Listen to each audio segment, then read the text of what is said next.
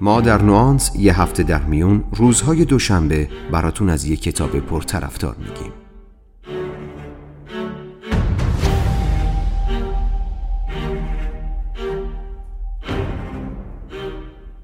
نوآنس.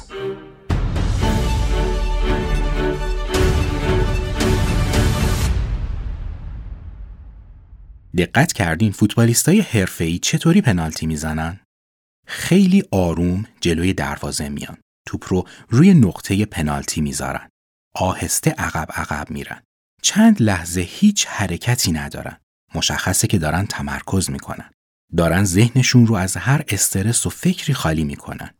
گوششون رو روی همهمه و صداهای اطراف میبندن. بعد شروع میکنن این پا اون پا کردن. اول آهسته و بعد خیلی سریع به سمت توپ حرکت میکنن. نگاهشون کاملا روی توپ متمرکز شده. درست یک لحظه قبل از رسیدن به توپ سرشون رو بالا میارن و نگاه کوتاهی به دروازه و دروازه‌بان میکنن و بعد بدون هیچ تقلای اضافه توپ رو به سمت دروازه شوت میکنن. کل این ماجرا تو چند ثانیه است، طوری که بیننده تصور میکنه تمام داستان به صورت خودکار داره اتفاق میفته. فارغ از گل شدن یا نشدن، به این حرکت بدون دردسر و خود به خودی به سمت هدف میگیم آسودگیگرایی.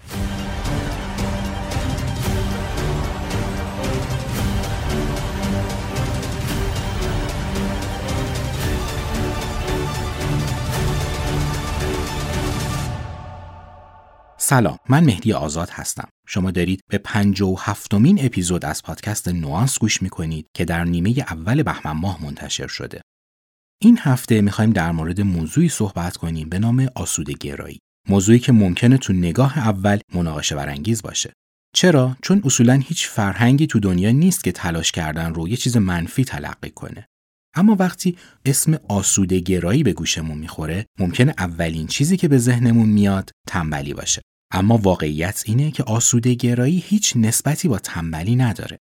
آسودگیگرایی یعنی پیدا کردن روش‌هایی که بدون فرسودگی روانی و جسمی به اهدافمون دست پیدا کنیم. برای اینکه مطلب یه کمی روشن‌تر بشه، میخوام برگردم به مثالی که تو مقدمه زدم. به اون زمانی که فوتبالیست ما داشت خودش رو برای ضربه زدن آماده میکرد، میگیم وضعیت آسودگیگرایی.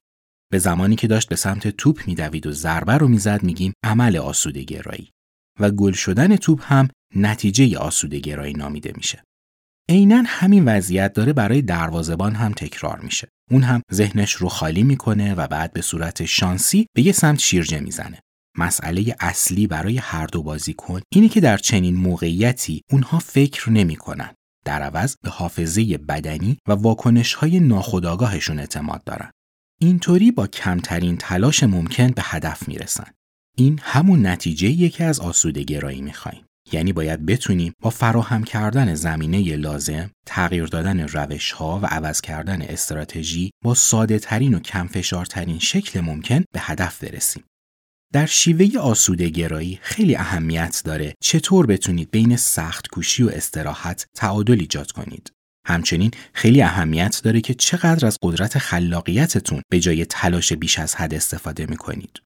خلاقیت، برنامه‌ریزی و استفاده از ابزارهای مناسب جاشون در قلب آسودگیگراییه. درست مثل رانندگی کردن توی روز آفتابی. اگه تجربهش کرده باشید میدونید که چه کار سختیه. یه رانندگی ساده تبدیل میشه به یه کار پرمشقت. حالا کافی از یه عینک آفتابی که میتونه نور خورشید رو قطبی کنه استفاده کنیم. بعد میبینیم همه چیز چقدر راحت شد. آسودگیگرایی تو زندگی حکم همون عینک آفتابی رو داره.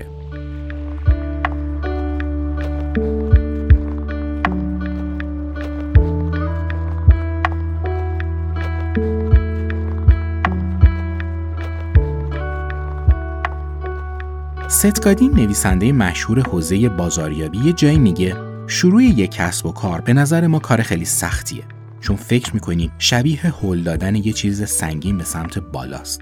چرا فکر نمی‌کنیم میتونه شبیه قل دادن همون چیز به سمت پایین باشه؟ شاید چون عادت‌های فکری و فرهنگی به ما میگه فقط کاری با ارزشه که در نهایت سختی و پیچیدگی باشه. این درست که برای رسیدن به موفقیت‌های بزرگ راه‌های سختی وجود داره و همچنین موفقیت‌های بزرگ هم هستن که تو قصه ها و افسانه ها موندگار میشن ولی خب واقعیت اینه که بیشتر ما قرار نیست قهرمان یه داستان اسطوره‌ای بشیم. بدتر از همه اینکه این روایت‌ها و داستان‌هایی که از زندگی آدم‌های موفق تعریف می‌کنن این تصور رو ایجاد کرده که راه و روش اونها تنها شکل درست زندگی کردنه. فقط کافیه یکم از دنیای رسانه‌های تبلیغاتی و شبکه‌های اجتماعی فاصله بگیریم تا ببینیم خیلی از آدم‌ها هستن که به شیوه‌های راحت‌تر و بدون دردسر و بدون سر و صدا و جنجال رسانه‌ای تونستن زندگی دلخواه خودشون رو خلق کنن. زمانی که استراتژی شما برای رسیدن به هدف انقدر پیچیده شده که تو هر مرحله باید یه تخت سنگ قولاسا رو هل بدیم بالای کوه، بهتر از خودتون بپرسین آیا راه ساده‌تری هم هست؟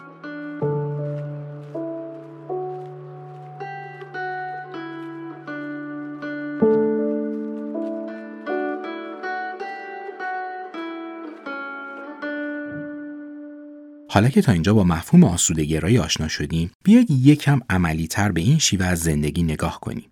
با چی شروع کنیم؟ با وضعیت آسودگی‌گرایی. همون شرایط متمرکز و هوشیارانه‌ای که کمک می‌کنه کارها آسان‌تر انجام بشه. قبلش اما بیاین تکلیف خودمون رو با بخشی از افکار و احساساتمون روشن کنیم. کدوم بخش؟ همون بخشی که می‌خواد وجود احساس ناامیدی و پوچی تو زندگی رو انکار کنه. حقیقت اینه که ناامید شدن یه احساس کاملاً واقعیه. یعنی خیلی طبیعیه که یه وقتهایی از تلاش کردن خسته بشیم یا در مقابل اتفاقهای ناخوشایند زندگی ناامید بشیم. اما جواب این ناامیدی بیشتر کار کردن نیست. شنیدین حتما این ضرب‌المثل رو که میگه این راه که میروی به ترکستان است. اگر تو مسیر اشتباهی قرار داریم، تلاش بیشتر یعنی با سرعت بیشتر دور شدن از هدف. به همین دلیل اولین گام برای آسودگی‌گرایی اصلاح وضعیت ذهنی مونه، به طوری که بتونه تا حد ممکن بار احساسات منفی و خستگی رو کم کنه. حالا چه کار کنیم؟ تو گام اول به ساده ترین روش فکر کنیم. به همون چیزهایی که بلدیم. ما معمولاً اینطور یاد گرفتیم که برای موفق شدن باید دائم درگیر چالش‌های جدید و راه حل‌های اونها شد. اما راستش این روش خیلی وقتها جواب نمیده. یه مثال براتون بزنم. فرض کنید شما عضو تیم فروش یه شرکت هستید. حالا اون شرکت تصمیم گرفته راه‌های جدیدی رو توی وبسایت و شبکه‌های مجازی خودش برای فروش و بازاریابی امتحان کنه. یکی از این راه‌ها تولید محتواست. مسئولیت این کار به مسئولیت‌های قبلی شما اضافه شده. اما شما تجربه زیادی تو این قسمت ندارید.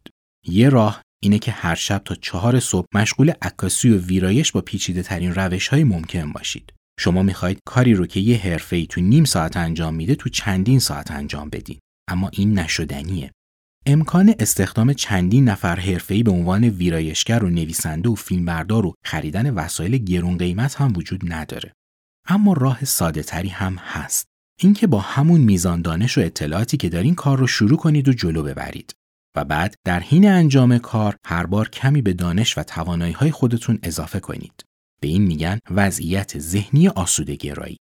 بعد از مدتی متوجه میشید که این روش حتی ممکنه خیلی بیشتر از کلی تکنیک‌های عجیب و غریب بهتون جواب بده.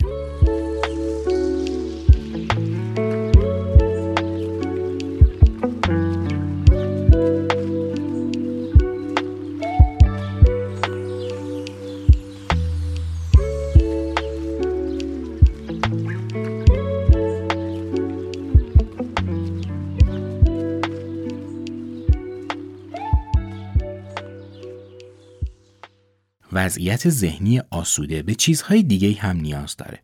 مثلا لذت بردن از کار. یعنی اینطور نباشه که شما فقط به شوق هدف سرگرم کاری باشید. اگر از مسیر لذت نبرید، در واقع بازی رو باختین. پس کاری رو شروع کنید که در درجه اول از انجامش لذت ببرید. اما حتی تو انجام چنین کاری هم نباید افراط کرد. استراحت کردن و هیچ کاری نکردن حق طبیعی زندگی ماست.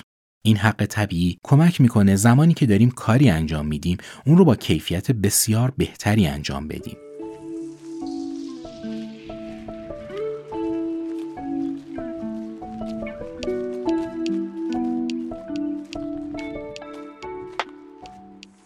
دومین بخش از فلسفه آسوده‌گرایی عمل بی دردسره. عمل بی دردسر یعنی رسیدن به هدف با کمترین تلاش ممکن. تو این قسمت به جای تلاش زیاد و فشار بیش از حد به ذهن و جسمتون باید سعی کنید از قوه خلاقیت و برنامه‌ریزی استفاده کنید. شک نکنید که فکر کردن بیش از حد هم خودش میتونه مانع آسودگی‌گرایی باشه. پس به جای فشار آوردن به خودتون، ضرباهنگ کار و زندگیتون رو هماهنگ کنید. برای اینکه عمل درستی داشته باشید، باید ابتدا و انتهای کار رو برای خودتون تعریف کنید. باید بدونید اصلاً چرا دارید اون کار رو انجام میدید. ارزشش رو داره؟ برای موفق شدن تو اون کار چی رو از دست میدین؟ اگه موفق بشین بعدش چه اتفاقی ممکنه بیفته؟ اگه نشین چطور؟ خلاصه که باید یه نقشه راه عملی برای خودتون تعریف کنید.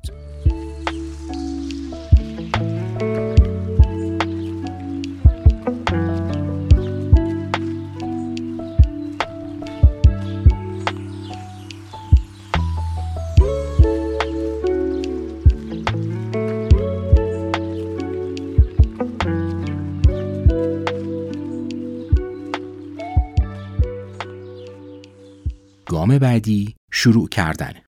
لازم نیست گام ها رو ساده کنید. هر جا حس کردین روند کار مطابق نظر شما نیست، حذفش کنید. برگشتن از راهی که رفتین نه توهینی به دیگران، نه به خودتون. پس از صفر شروع کنید. اما درسی رو که گرفتید فراموش نکنید. از این درس برای برنامه‌ریزی بهتر و پیدا کردن ایده های خلاقانه تر استفاده کنید. در نهایت این که به جای اینکه از جون مایه بذارید، ضرب آهنگ کار رو درست تنظیم کنید.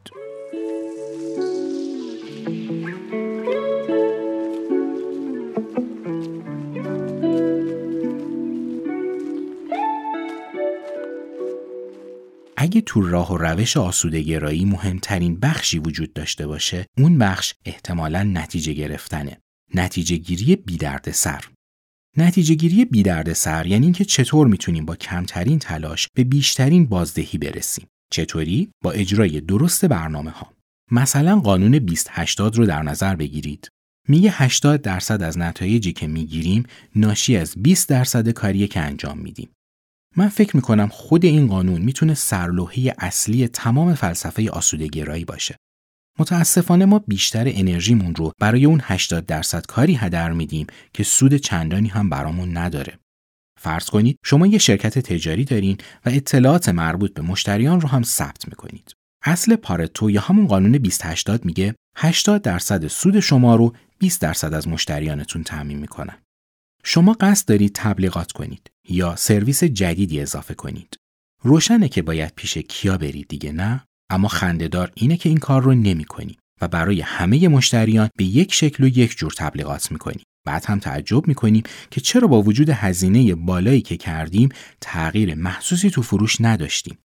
اگر یکم فکرتون رو باز کنید و به جای تلاش اضافه خلاقیت به خرج بدین، به راه حل‌های ساده‌تری برای انجام کارها می‌رسید. یکیش اینه که فرایندها رو خودکار کنید.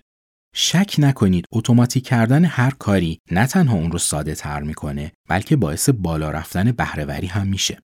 مثلا یه دفترچه تودو لیست ساده خیلی وقتها میتونه از اتلاف وقت و انرژی و انجام کارهای تکراری جلوگیری کنه. حالا اگه این تودو لیست به گوشی موبایلتون منتقل بشه که چه بهتر. یاد بگیرید چطور از اپ‌های مختلف برای ساده‌تر کردن و سریع‌تر کردن کارها استفاده کنید. از همینجا شروع کنید و به سراغ بخش‌های پیچیده‌تر کار و زندگیتون برید. هر کار و فعالیتی رو که میتونید ماشینی کنید، بسپارید به ماشین‌ها. از فناوری‌های سطح بالا برای کارهای ضروری استفاده کنید. از متخصصین اون موضوع مشاوره بگیرید. این راه خیلی خوبه. ممکنه تو دنیای فناوری راه حل‌های ساده‌ای برای مشکلات پیچیده شما پیدا شده که شما ازش بی‌خبرید. اینطوری میتونید کار رو یه بار انجام بدید. یک بار، اون هم برای همیشه.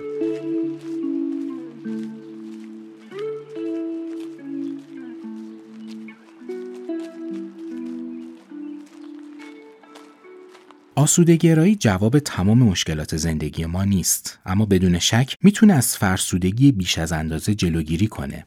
آسودگی‌گرایی کمک میکنه کارها سریعتر و راحتتر انجام بشن. حتی در محیط‌های کاری باعث افزایش اعتماد بین سایرین و ایجاد جو مثبت‌تر و خوشایندتری بین کارکنان میشه. این اعتماد و تعامل مثبت خودش عاملیه برای افزایش بهره‌وری و طبیعتاً انجام بهتر کارها.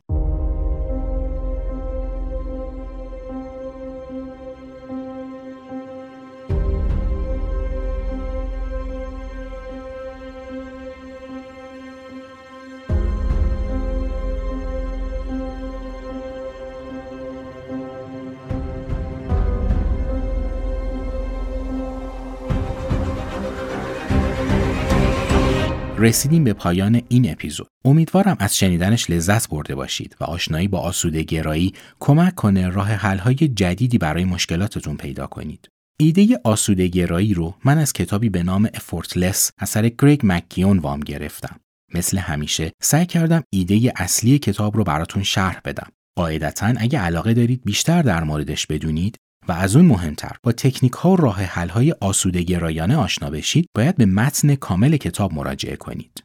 این کتاب تو ایران به نام آسودگرایی با ترجمه علی ابوالحسنی و با همت نشر مون منتشر شده. اگر از این کتاب نویسنده خوشتون اومد، پیشنهاد می‌کنم حتماً کتاب اصل گرایی رو هم مطالعه کنید. میتونه مکمل بسیار خوبی برای این کتاب باشه.